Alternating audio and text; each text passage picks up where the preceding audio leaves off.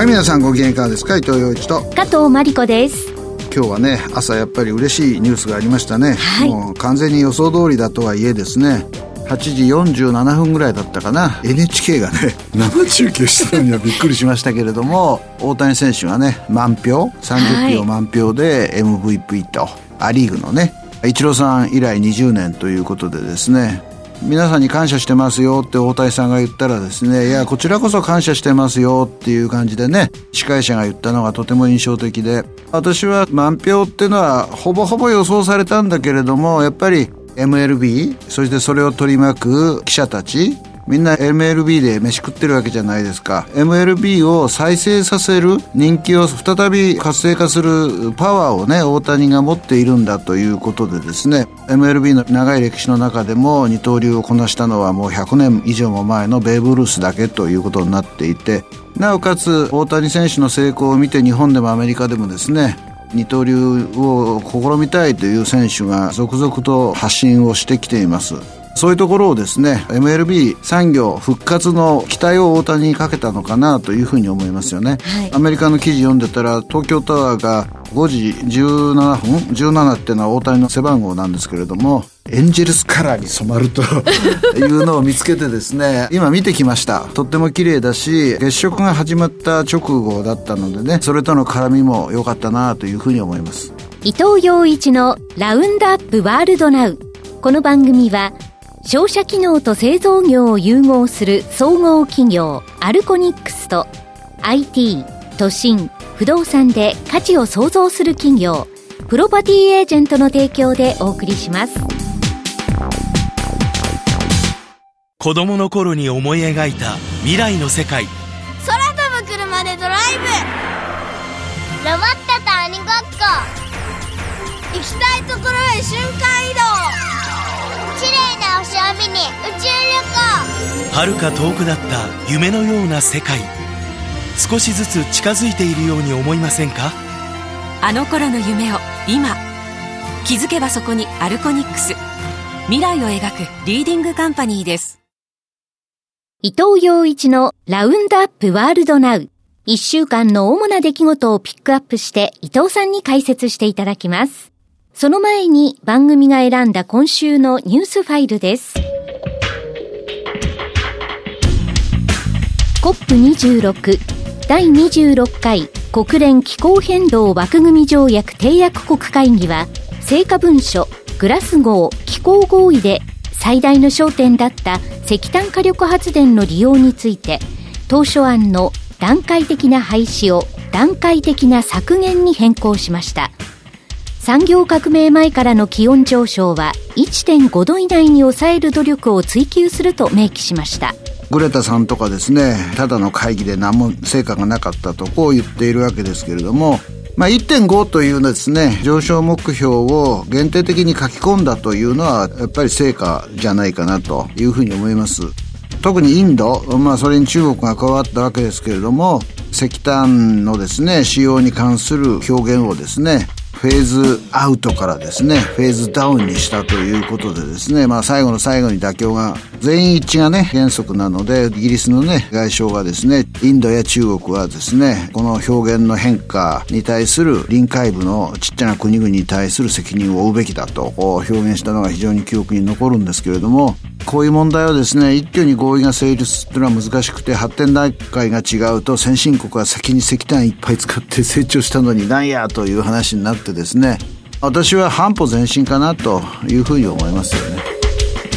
アメリカの銀行大手 JP モルガン・チェイスはテスラとの間で契約を交わしたワラント新株引受権をめぐり1億6200万ドルおよそ185億円の支払いを求めてテスラを提訴しました。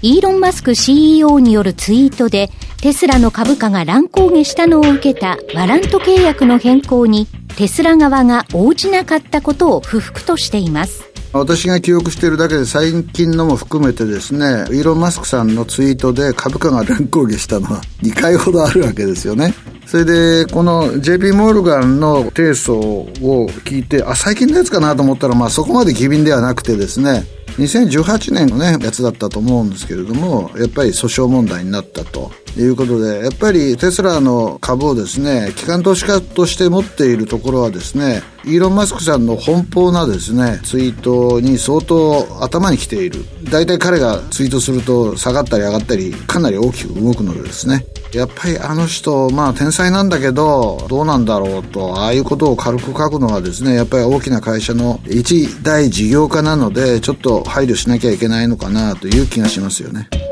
中国の習近平国家主席は、アメリカのバイデン大統領とのオンライン協議で、台湾独立の分裂勢力が挑発的に迫り、レッドラインを突破すれば、我々は断固とした措置を取らざるを得ないだろうと述べ、両国の溝の深さを示しました。米中首脳会談、まあオンラインなんですけれども、電話会談はやってたけれども、オンラインで顔つき合わせての会談は今回初めてかな。でもこの二人は窮地の間柄でですね、バイデン大統領がオバマさんの下で副大統領だった時何回も中国を訪問してですね、もうほとんど中国のトップに習近平さんが上り詰めることが分かった段階でも何回も会談してるんですよね。顔はね、和やかだったんですけれども、まあ中身は原則をですね、お互いに曲げない会談だったと思います。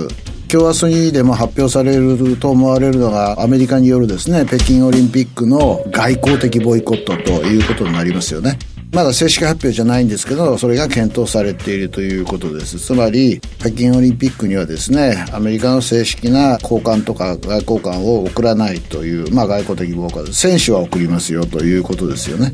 まあ私はね、お互いに主張をぶつけただけだと、そういう見方をする人もいるんだけど、まあそうは言っても、お互いが顔を突き合わせてですね、オンラインで3時間半喋ったと。これは重要なことで、世界はちょっと安心したのかなというふうに思いますこれ黙って見ているとですねお互いが言葉も交わさないまま戦争に突入するのかという、まあ、昔のような状態ではなくてですね会おうと思えばいつでも会えるオンラインでねそういう状況が世界にあって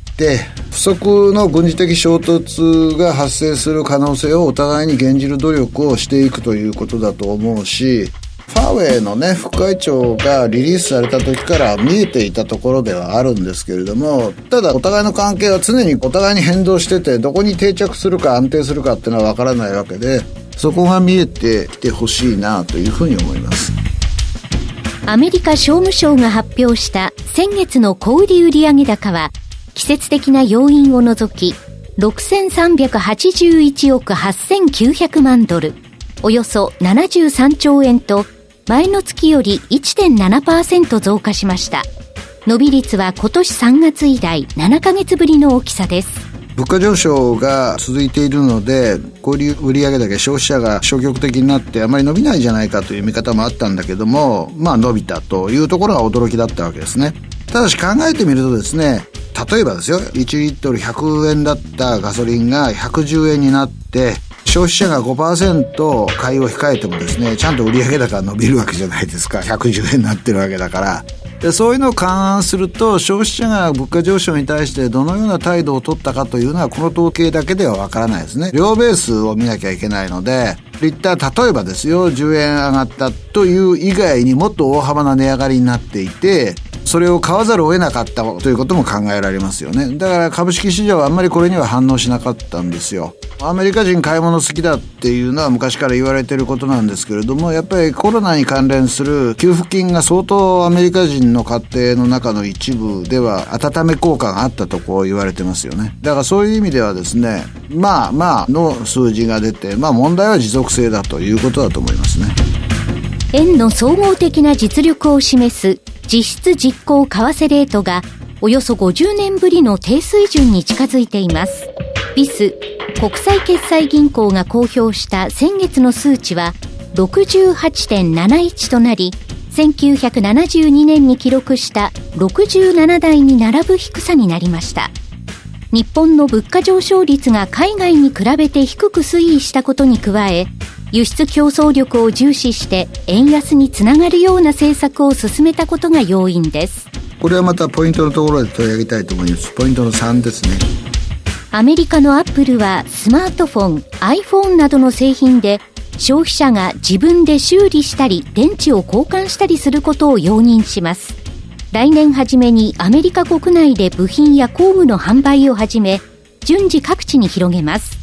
バイデン政権がスマホなどの修理する権利を製造企業以外に広げることを求めたことに対応し、方針を転換します。アップルはですね、正規品、非正規品の区別をはっきりさせてですね、電池交換なんかでも基本的にはアップルストアでやってくださいと。で、街にね、アップルの電池買いますっていう業者いっぱいいるんだけど、あれどうなんだろうなと認められているのかいないのかって考えていたんですよね。自分でやっていいですよと、ただ一つ条件があって、知識がある方は部品を用意しますって言うんで、アップルの製品にね、非正規部品をつけるわけには、安全性を考えればね、いかないということだし、それつければすぐアップルがわかるはずなので、何かするのかなという気もします。まあでも、電池ぐらい交換できるようになりたいなと思ってんので正規品がね、安くアップルが販売してくれるんだったらしてもいいかなというふうに思いますよね。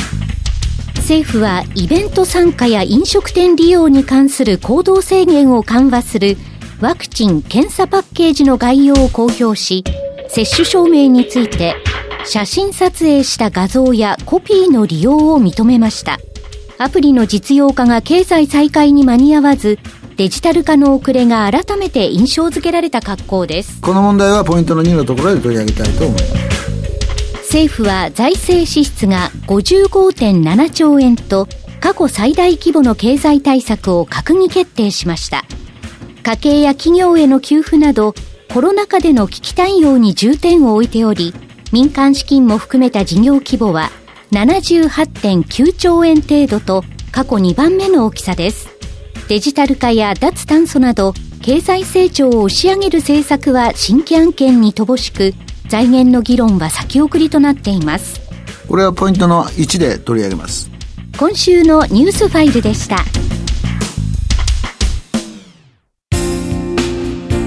不動産投資って難しいイメージがありませんか？リンプルがあなたのそんなイメージを変えますリンプルはスマホ1台で1万円から始められる不動産投資型のクラウドファンディングサービスです。みんなもう始めてますよ。あなたもこの機会にリンプルでシンプルに不動産投資を始めてみませんか？投資は片手でやる時代。リンプルでシンプルに。詳しくはリンプルで検索。それでは主なニュースを伊藤さんに解説していただきます。はじめは政府が財政支出が55.7兆円と過去最大規模の経済対策を閣議決定しました。器はでかいけど中身あんのかなという感じがしますよね。はい。そんなにお金使ってどうするんだと。私はね、今回の経済対策って言われてんだけど、実はコロナ対策が半分以上だったりしてですね、経済対策なのかなと。まあ、このことは前の回でも言いましたよね。要するに経済対策って言ってるけど、そこに思考がない、思想がない、柱がないということになりますよね。今回の選挙で大きく勢力を伸ばした維新なんかが言ってる改革というところがですね、忘れられている。はい、岸田さんは改革ってあんまり言わないですよね。要するに今の日本を変えていかないと、つまり新規企業がどんどん出てくるようにしていかないと、雇用も伸び出し成長率も伸びませんよというところが分かっているのに、どちらかというと、アベノミクス以前に戻ったようなね、感じがする。菅さんはね、一点突破のような形でスマートフォンの料金下げろみたいなことを言ったじゃないですか。まあ、それは一種の改革だなと思うんだけど、岸田さんには全くそういうところがないわけですよね。だからちょっとがっかりだなというふうに思います。柱が4本あってですね、新型コロナウイルス感染症の拡大防止に財政支出ベースで22兆円も使うんでしょ ?22 兆円ってすごいですね。でもね、新型コロナって今日本でそんなに大きな問題かって言ったらですね、過去の感染のピークにおいて、多くの人が入院できなかったとか重症化したとかいうのがあるんだけれども、環境が違ってきてるわけじゃないですか。そうですね。東京の感染者30人以下っていうのはほとんどずっと続いてるわけで、さあ第6波来るよってこう言ってるんだけど、状況的にはワクチン接種がもう80%に近いところまで来ているし、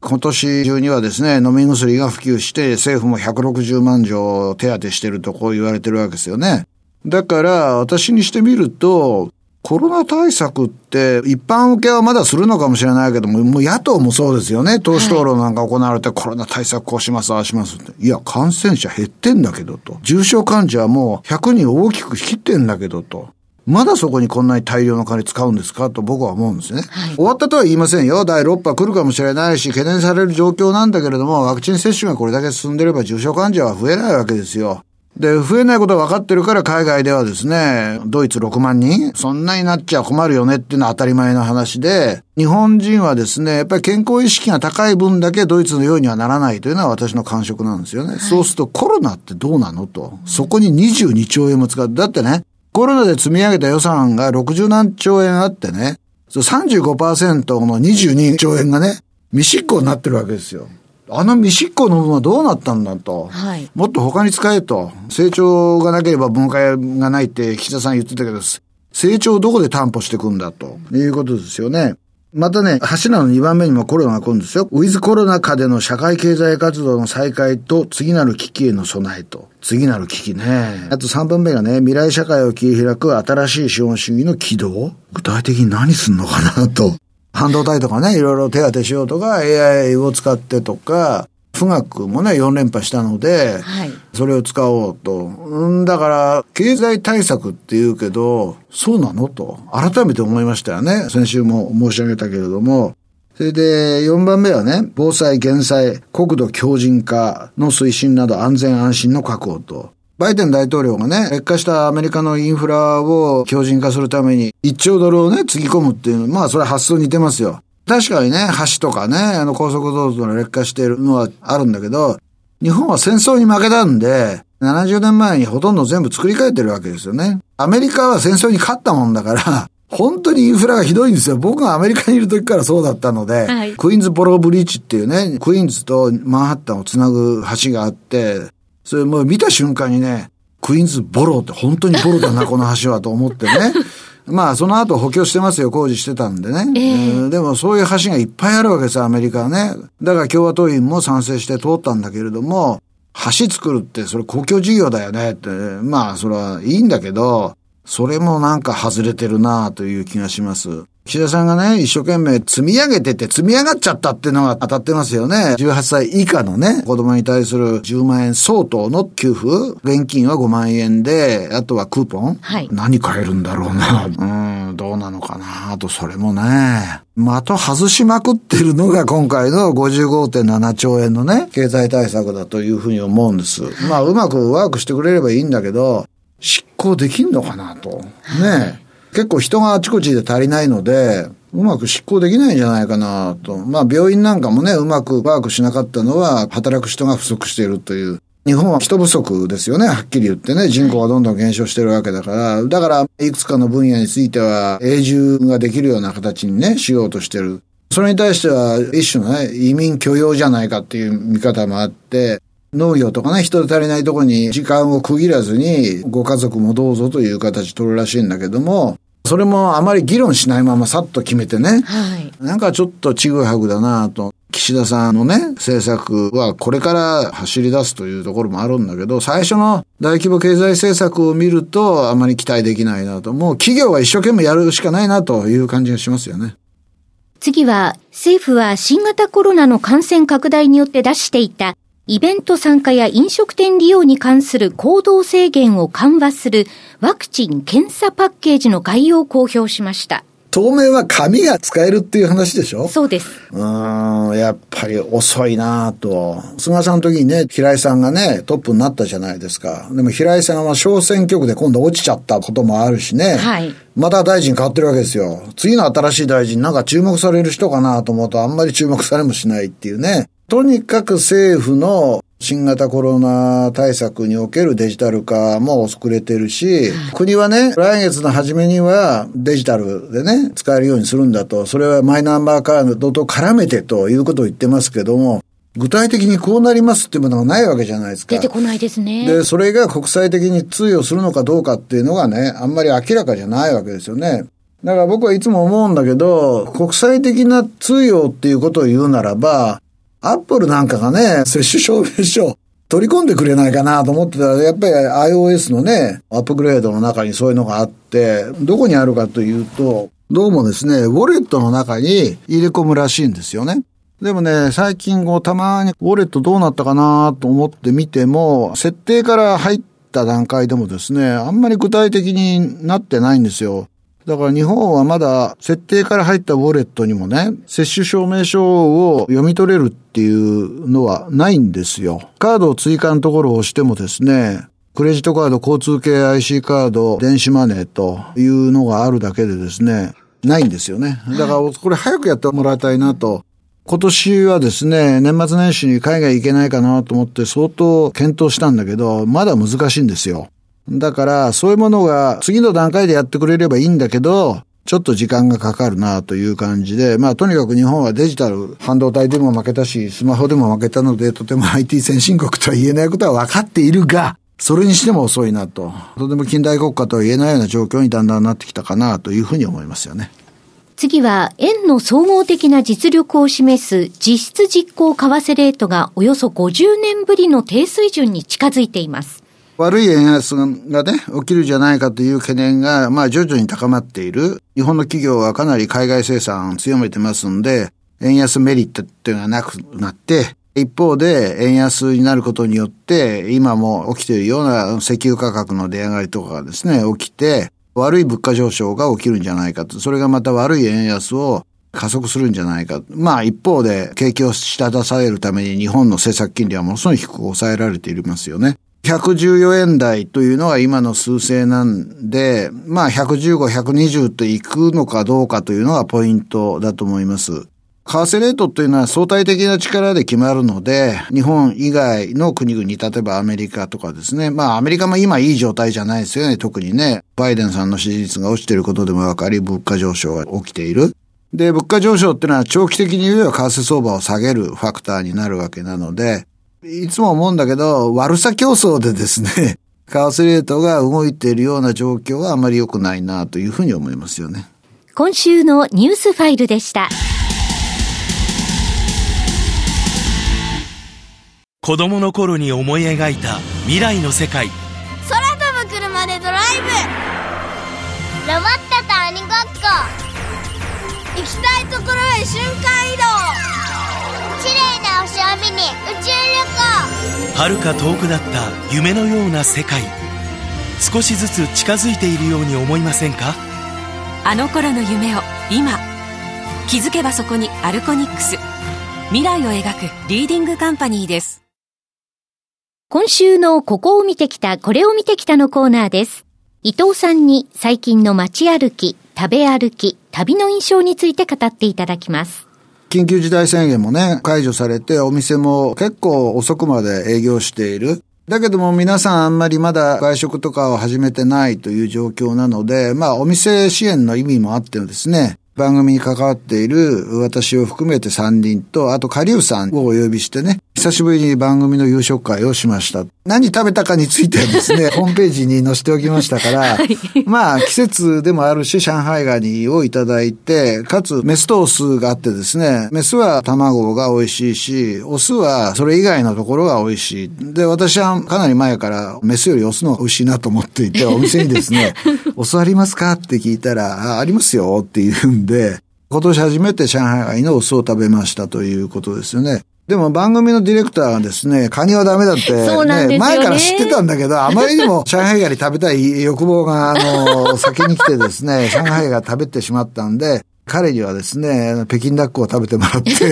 まあ他にもいろいろ食べましたよ。あの野菜とか肉とかね。はい、美味しかったです。えー、久しぶりに食べました。会食ね。まあ楽しかったですよね。はい。それでね、どこで食べたかっていうと、新橋の新京亭っていうね、お店があって、まあ母さん呼ぶのに中華もないなと思ったんだけども、実はね、新京亭には非常に今回のコロナ禍で感謝してるんですよ。というのはね、はい東京から撤退した10日元とかね、いろいろお店があって好きなお店がなくなっちゃった中で、新京亭はですね、ずっとコロナ禍の中でも、できるケースにおいてはずっと営業していてくれたんですね。私は、新橋は昔から10日券って決めていたんだけど、中華はね。新京亭さんにお世話になって、それは社会人になった頃からずっとお世話になってるんですよ、実はね。宴会も何回もやったし。どんどん店がなくなるので、だから新京亭さんには感謝があるんですよね。でね、中国人じゃないですか、カさんってね。どうおっしゃるかなとレストラン選択をですね、ちょっと心配してたら、いや、伊藤さん、このレストランはね、昔からあって、まあ、改築しちゃったんですけれども、その前、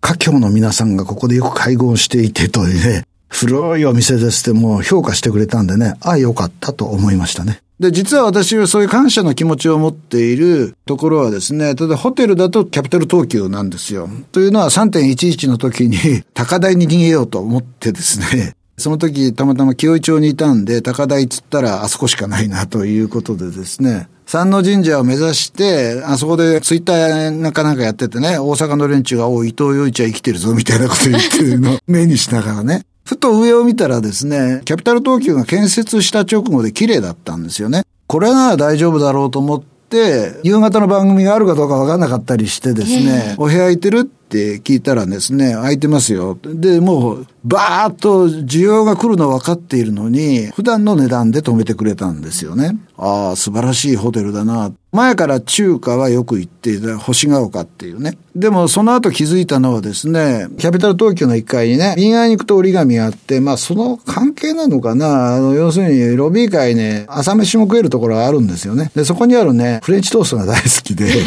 で、そうなんですか。まあ、大倉さんのね、フレンチトーストも有名なんだけども、まあ、卵焼きみたいで面白くないんですよ、僕にとってはね。キャピタル東急さんのフレンチトーストは今でも結構食べに行くっていうね。まあだから最近思うのは、あ、俺はキャピタル東急と新京亭には恩があるなとずっと思っててですね、はい、新京亭さんで開いたということですよね。まあ皆さんそういうね、気持ちを持たれている対象というのはあると思うんですけれども、やっぱりこれからもですね、お店支援、ホテル支援っていうのをですね、続けていきたいなというふうに思いますよね。今週のここを見てきた、これを見てきたは、久しぶりの会食でした。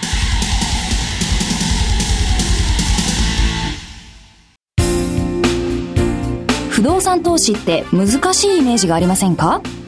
リンプルがあなたのそんなイメージを変えます。リンプルはスマホ1台で1万円から始められる不動産投資型のクラウドファンディングサービスです。みんなもう始めてますよ。あなたもこの機会にリンプルでシンプルに不動産投資を始めてみませんか？投資は片手でやる時代リンプルでシンプルに詳しくはリンプルで検索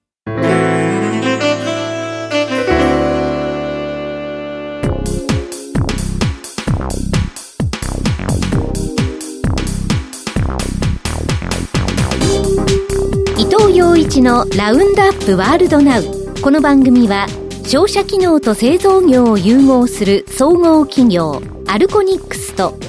IT 都心不動産で価値を創造する企業プロパティエージェントの提供でお送りしました。街をね歩いていったらたまに行くねお医者さんの看板が見えておインフルエンザの予防接種しとこうかなと思ってしたんですよ。今予約が取れないんですよね。うんそれたまたまね行ったら「あいいですよ伊藤さん」とか言ってやってくれたんでいろいろな考え方があってねコロナのワクチン接種3回目がどうせ来るじゃないですか。私の場合8月の初めに2回目打ったからプラス8ヶ月だからまあ来年の相当先なんだけどその間結構あるなと思ってですね、えー、どうですかっつったらいや今年はインフルエンザの接種する人多いですよとか言っててそうです。私予約取れなかったです、えー、会食なんかするときにですねやっぱりいろいろな接種しておいた方が周りの人にもいいのかなと。まあインフルエンザね私20年近くかかってないんだけどそれでもやりましたということでですねまあ皆さんそれぞれお考えがあるんでしょうけれどもできることはしておくと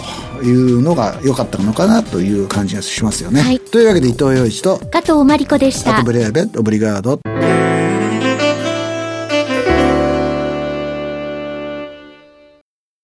伊藤洋一のラウンドアップワールドナウアーカイブ配信のお知らせです。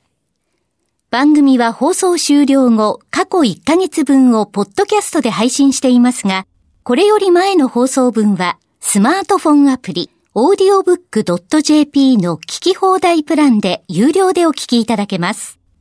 audiobook.jp 聞き放題プランは、最初の1ヶ月がお試し無料。2ヶ月目からは月額税込み750円です。詳しくは、伊藤洋一のラウンドアップワールドナウ番組サイトをご覧ください。